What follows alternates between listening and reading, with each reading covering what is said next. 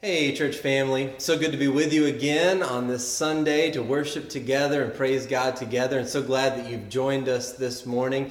Just again, a reminder we are meeting outside for the time being. At some point, we will move back inside as the weather gets uh, cooler, but for the time being, we are still meeting outside at 10:30 and we'd love to have you join us, but we're also glad if you're not comfortable with that yet that you've joined us online and uh, just so glad to, to be able to find different avenues to be able to get together, even in the midst of all that's going on in our country and our world, to, to still be able to, to meet, even though it may be virtual, or even if you come and join us online, or excuse me, outside here at the church building. It's just still good to be able to get together and know that uh, whether we're together physically or not, we still are, are one through Jesus and the bond that we have as Christian brothers and sisters. And, and so thankful just to be able to have these avenues where we can get together and, and praise God and, and hopefully grow in our relationships with each other and with Him.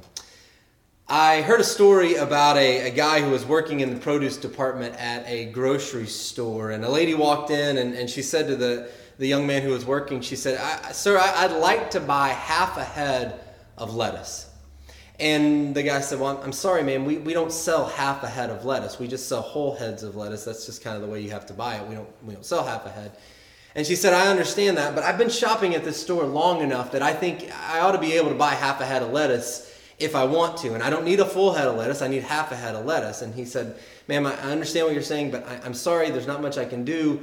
That's the way that, that we sell them. And she said, Okay, well, can you at least go talk to your manager and see if maybe he has a half head of lettuce back there and the back in stock or, or something we can do? And he kind of resigned to the fact that she was not giving up. And so he said, okay, fine, I'll, I'll go and talk to my manager. And so he went and, and tracked down his manager, excuse me, in another aisle. And, and he said to the manager, listen, you are not going to believe this, but there is some lame brain lady back there who wants to buy half a head of lettuce. Can you believe that? And about the time that he's saying these words, that these words are coming out of his mouth, the manager notices that the woman is coming behind him. And so he's trying to gesture to the guy to, to stop, you know, because she's coming up behind him. And as soon as the words come, you know, start to come out of his mouth, he, he you know, he's kind of realizing the, the manager is gesturing to him. And so as, as soon as those words come out, the lame brain words are coming out of his mouth, he realizes that the woman behind him. And so he turns around and he gestures to the woman and he says, and this sweet lady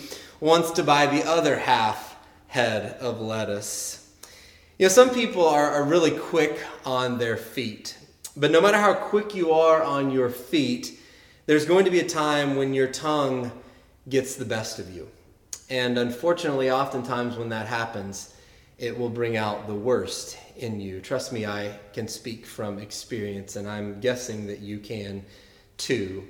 Maybe that's why I relate to the old line that says the greatest way to save face is to keep the lower part of it shut course, that's easier said than done oftentimes. But the Bible has a lot to say about the lower part of our face, as does James. If you haven't been with us over the last few weeks, you may not know, but if you have, then you know that we've been walking through the book of James and he's been talking to us about a faith that works, a faith that's moving and living and active and makes a difference in our lives and in the world around us. And today we come to our next section in our teaching time uh, in James chapter 3, where he's going to talk to us about our tongue and about our mouth and the words come, that come out of our tongues and our mouths. And so, James chapter 3, picking up in verse 1, James writes, Not many of you should become teachers, my fellow believers, because you know that we who teach will be judged more strictly.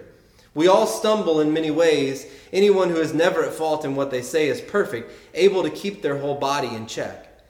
When we put bits into the mouths of horses to make them obey us, we can turn the whole animal. Or take ships as an example. Although they are so large and are driven by strong winds, they are steered by a small, very small rudder wherever the pilot wants to go. Likewise, the tongue is a small part of the body, but it makes great boasts.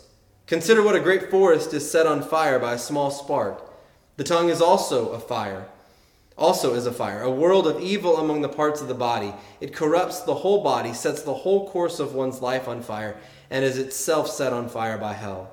All kinds of animals, birds, reptiles, and sea creatures are being tamed and have been tamed by mankind, but no human being can tame the tongue. It is a restless evil full of deadly poison. With the tongue we praise our Lord and Father, and with it we curse human beings who have been made in God's likeness. Out of the same mouth come praise and cursing. My brothers and sisters, this should not be. Can both fresh water and salt water flow from the same spring? My brothers and sisters, can a fig tree bear olives or a grapevine bear figs? Neither can a salt spring produce fresh water. You know, James talks more about the tongue and about our words than anybody else in the New Testament. In fact, in every chapter of James, I know there's only a few chapters, but in every chapter of James, there's something about the tongue and about our words. And James talks about both the good that can be brought from our tongues and the bad that can be brought from our tongues. And maybe this reality of how the tongue can be used both for good and for bad is what part of why James opens up this section by saying, "Listen, not many of you should try and become teachers, because those who teach will be judged more strictly. We all stumble in many ways, and anyone who's never at fault in what they say is a perfect person. They're able to keep their whole body in check. He's saying a couple of things here. For one, quite frankly, he's saying the more one speaks, the more one has a, an opportunity to stumble, a likelihood of stumbling. And when you consider the power of the tongue, you see why James is telling them don't, don't rush to become an influencer, a leader, or a teacher. A, a teacher's primary tool is their tongue, their mouth, the words that come out of their mouths. But when you recognize how difficult it is to control it, you realize that your primary asset can also become your primary liability. And it's interesting just how much respect James gives the tongue. James says if anyone is never at fault in what they say, they're a perfect person. Why?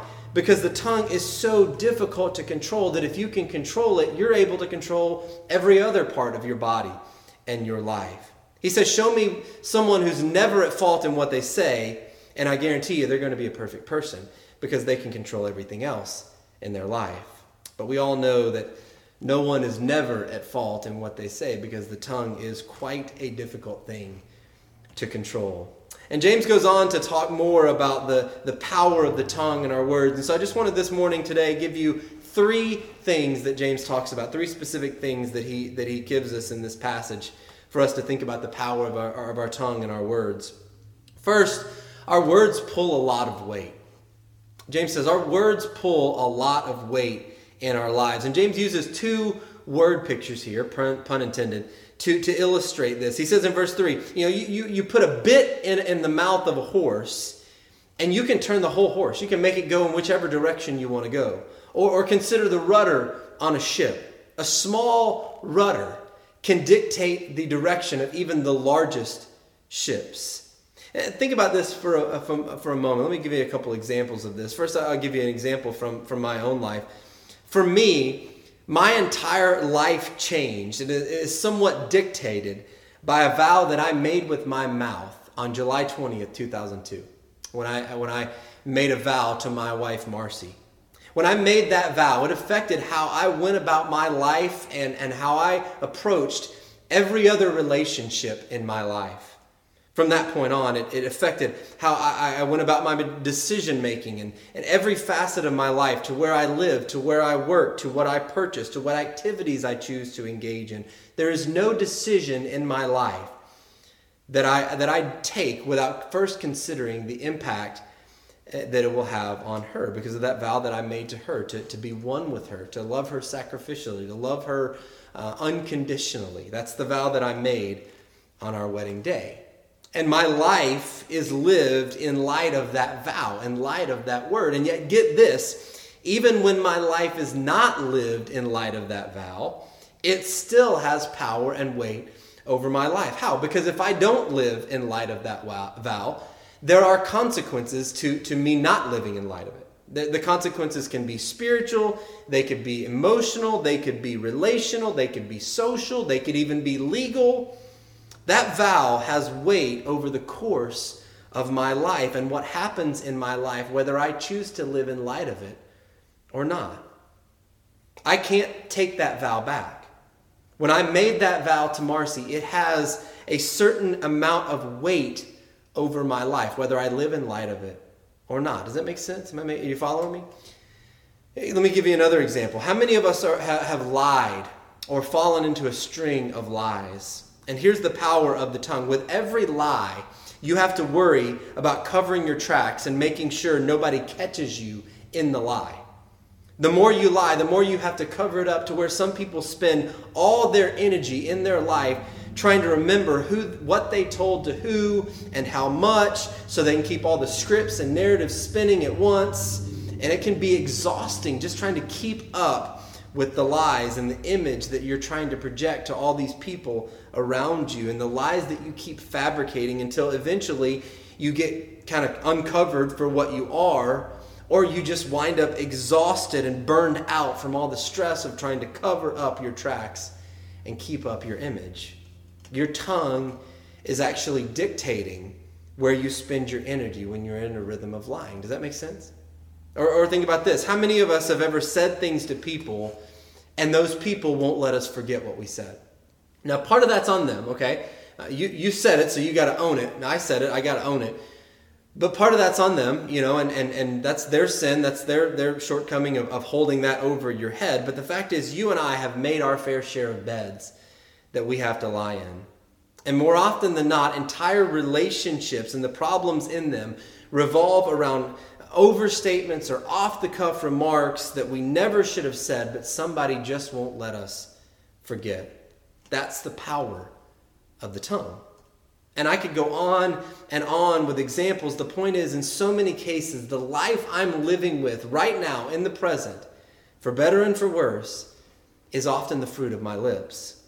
And what I say either provides an atmosphere for a future blessing or for future bondage in my life.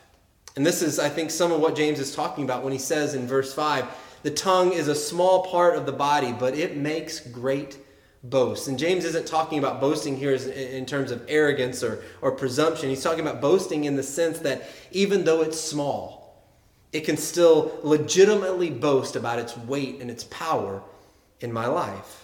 And whether we reap a harvest of bondage or a harvest of blessing in our lives is a lot of times tied to what we sow with our mouths and with our words. What I say can either come back to bless me or to burden me.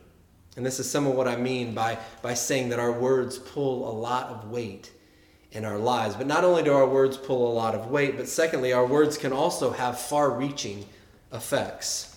Our words can also have far reaching effects. James works with two more word pictures here in verses 5 through 8. James speaks of the tongue also as fire and as poison. Just as it only takes a small spark to start a raging forest fire, a small amount of poison to kill a person, so it is with the tongue and with our words. And I know these are very negative word pictures that James is working with here, but he's using them because he's trying to, to show us the destructive reach of the power of the tongue. In fact, in verse 6, listen to what he says. He describes the tongue as a fire, a world of evil among the parts of the body that sets the whole course of a person's life on fire and is itself set on fire by hell. Well, be gentle with us, James, right? I mean, tell us how you really feel. But James, filled with the Spirit here, is challenging, us to think of the relationship with our word, of our words, even with hell and evil. He's doing everything he can to help us see that my tongue and my words can be closely related to the work of the enemy. And when you think about it, that kind of makes a lot of sense. I mean, how did the devil cause Adam and Eve to sin and to fall? Did, did he just overwhelm them with some evil force or some supernatural power? No, he, he lied to them. He used words. Words are, are Satan's oldest and most effective weapon. Jesus said in John chapter 8, verse 44, that when Satan speaks, his native language is lying. Deceit and lying are is Satan's native language. And there is a sense in which all of us, if we're not careful, can begin to speak the native language of the enemy as well. Now, think about this Satan is God's adversary, right? Now, how did God create everything? He spoke it into existence, right? And how does Satan seek to destroy everything? In many ways, with the spoken word. I mean, this is powerful stuff, but also understand, I want to make sure we understand this, that while Satan may be God's adversary, he is not God's equal, okay? I hope we understand that. And that's good news. And this is one of the reasons why God's word is going to triumph in the end and will triumph and has triumphed. And we can know that and rest in that reality But that's not to say that Satan can't do his fair share of damage through you and through me in the meantime. And maybe that's why one of, if not the most condemned sins in the New Testament are often sins of the tongue and of the mouth and of the words. Why? Because the sins of the tongue are the oldest sins in the book. And it's through the power of words that the enemy has wreaked the most havoc. But if I'm going to move beyond leaving a path of destruction with my words, I'm going to need some help because James goes on to acknowledge this. He says, Let me tell you what, all kinds of animals and birds and reptiles and creatures of the sea, they've all been tamed and, and are being tamed, but no man can tame the tongue. It is a restless evil full of deadly poison. He's saying you can't tame it by yourself. Why? Because you're up against a power far more forceful than yourself. Which is why James, I think, would then ask, Have you met my half brother Jesus? Because James found out from his experience in Acts chapter 2 at Pentecost that when the Spirit is poured out on your life, one of the first things the Spirit begins to do is touch your tongue. I mean, what was the fruit of the Spirit in, in Luke chapter, or excuse me, Acts chapter 2, when the Spirit is poured out? What's the fruit of the Spirit? They begin to prophesy. They begin to, to, to declare the things of, of, the Lord and the things of God. The tongue doesn't always have to be used to bring destruction. Through the tongue, you become like Jesus in the sense that you bring life through your words. You speak truth through your words as opposed to, frankly, bringing hell through your words. You see, when James likens the tongue to something like fire, fire can obviously be a negative thing, but can also be a positive thing. It depends on whose hands the fire is in, right? In its proper context, fire can be used to bless and to create heat and to create energy and to bring life. Even think back to, to Acts chapter 2. What's the visible representation of the Spirit being poured out on those believers? Tongues of fire. Fire was over their heads. The difference is in the source and, who, and in whose hands the fire is in. The difference is in, is in the source and whose hands our tongue and our words are in. Because that makes a big difference between whether or not you leave a blessing or you leave a burning. So the question is how do you put your tongue and your words in Jesus' hands? Well, that's part of what James talks about in James chapter 3, verses 9 through 12. And that leads us to the final point. Our words are transformed by way of our hearts. Our words are transformed by way of our hearts. James says, With the tongue we praise our Lord and Father, and with it we curse human beings who've been made in God's likeness. Out of the same mouth comes praise and cursing. James laments the fact that with my mouth I can praise and talk God up, and yet with the same mouth I can turn around and talk people made in God's image down. But the same thing that I talk God up, I turn around and use it to talk others down. And in James' mind, James's mind, when I talk down or I cut down other human beings, I'm, I'm contradicting myself. I'm cutting down people who are made in the very image of the one who I'm talking up. It doesn't make sense. And God would say, what, what are you thinking, talking me up and praising me up, and yet with the same mouth turning around and talking down another human being who I've made in my image. And so James says in verse 10, My brothers and sisters, this should not be. To which we say, Okay, James, I know it should not be, but it is. That's the way I live my life at times. So what do I do? He goes on to say in verses 11 and 12 Can both fresh water and salt water flow from the same spring? My brothers and sisters, neither can a fig tree bear olives or a grapevine bear figs, neither can a salt spring produce fresh water. One of the things James wants us to see is that our words are coming from somewhere. Words of, of blessing and fresh water, or words of cursing and, and salt water. Where are they coming from? They're, they're coming from somewhere. Where are they coming from? Well, they're coming from my heart. In fact, James, when, when he speaks of both fresh water and, and, and salt water flowing from the same spring and how that can't actually happen, that word flow in the Greek is actually much stronger than just flow. It means to gush out or to burst forth. It's the idea of something pouring out from pressure like a geyser. Can both fresh water and salt water pour out, burst out, geyser out from the same spring? I think it's the same idea Jesus was getting at when he said in Luke chapter 6, verse 45 For out of the overflow of the heart, the mouth speaks. What comes out of my mouth is just what's pouring out of my heart. It's the overflow of what's lodged in my heart. So, what do we do? Well, the way to deal with the tongue is through giving Lord, Jesus lordship over my heart. If I really want to transform my behavior with my mouth towards people and what I say towards people, then I have to have my heart and my mind transformed when it comes to how I think about people and how I see people. That if I really want to deal with my words, the answer is not in just deciding simply to hold my tongue and just zipping my lip. Now, don't get me wrong, that may be appropriate in the moment, and that may be a temporary solution. But ultimately, the, the answer is to monitor my heart and get to the point where, where I'm not thinking about them in a manner that, that curses them or tears them down, but rather a manner that, that holds them up as being created in the very image of God, whom I am declaring to praise with my mouth. Does that make sense? And so a lot of times we'll say, well, you just you just got to keep your mouth shut and, and, and, and, and don't say anything. If you don't have anything nice to say, just keep your mouth shut, like Thumper said, right? You don't, if you can't say something nice, don't say nothing at all. Good advice from Thumper, right? But that's okay for a given moment. That's, that's good counsel for a given moment. But the key is not just in stuffing my mouth, but instead to come before the Lord and say, Lord, this is where my heart is in regard to this person. Because eventually, if we keep thinking about them in curse like ways and thinking about them in ways that are less than the image in which they were created, eventually those thoughts will come rolling out of our mouths and off of our tongue. And so the answer ultimately is not just in zipping my lip and shutting the bottom half of my face, but there comes a time where I have to come before the Lord and say, Lord, what about my heart? and my mind needs, needs to be transformed in how I look at this person. Lord, Lord, will you help me to see them and to think of them the way you see them and the way you think of them, even in the midst of their shortcomings and their sins?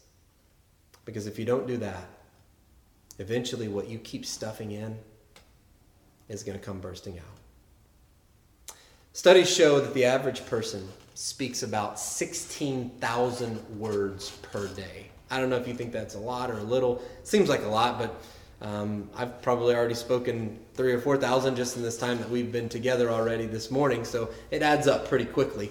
But the average person, 16,000 words a day. I know some studies have shown that women speak more than men, and they do speak a little bit more than men, but it's not significant. My wife will tell you that there's plenty of guys, including myself, that uh, are good at speaking and, and can talk for a while. But 16,000, that's, that's the average, 16,000 words a day. So if you average that, or take that, 16,000 words a day, times that by 365 days a year. Over the course of a normal person's lifetime, 75 years or so, we'll take off a couple years because of you don't really speak when you're young, you just babble, but those aren't technically words. I guess you could count them in, but I'm rambling now. So 16,000 words a day, okay? Times 365 days a year, normal person's lifetime. You will speak over the course of your lifetime 438 million words. That's a lot of words. It's estimated that you will spend about a fifth of your lifetime talking. And in one year, if you were to take all the conversations you had and put them in a book, you could fill 66 books with 800 pages per book. It's a lot of words, a lot of talking. The Bible says in Proverbs 18, verse 21, the tongue has the power of life and death. 438 million words in our lifetime. You know, a lot of people have a lot to say. The question is, what are we bringing with our words? Are we bringing life or death? Our world is completely saturated with words of death. Divisive, negative words, people who are being cut down and torn down and devalued all the time. But you and I, as followers of Jesus Christ, we're called to be different. Instead of words that bring death, we're called to bring words that bring life. But if we're going to bring words that bring life, then it has to start with our hearts. It starts by allowing the giver of life to speak life into our hearts and our lives so that we can then speak life through our words and our mouths. With the spoken word, God brought good and beautiful things into existence. And you know what? With the spoken word, God still brings good and beautiful things into existence through you and through me. So let that be the true power of your words.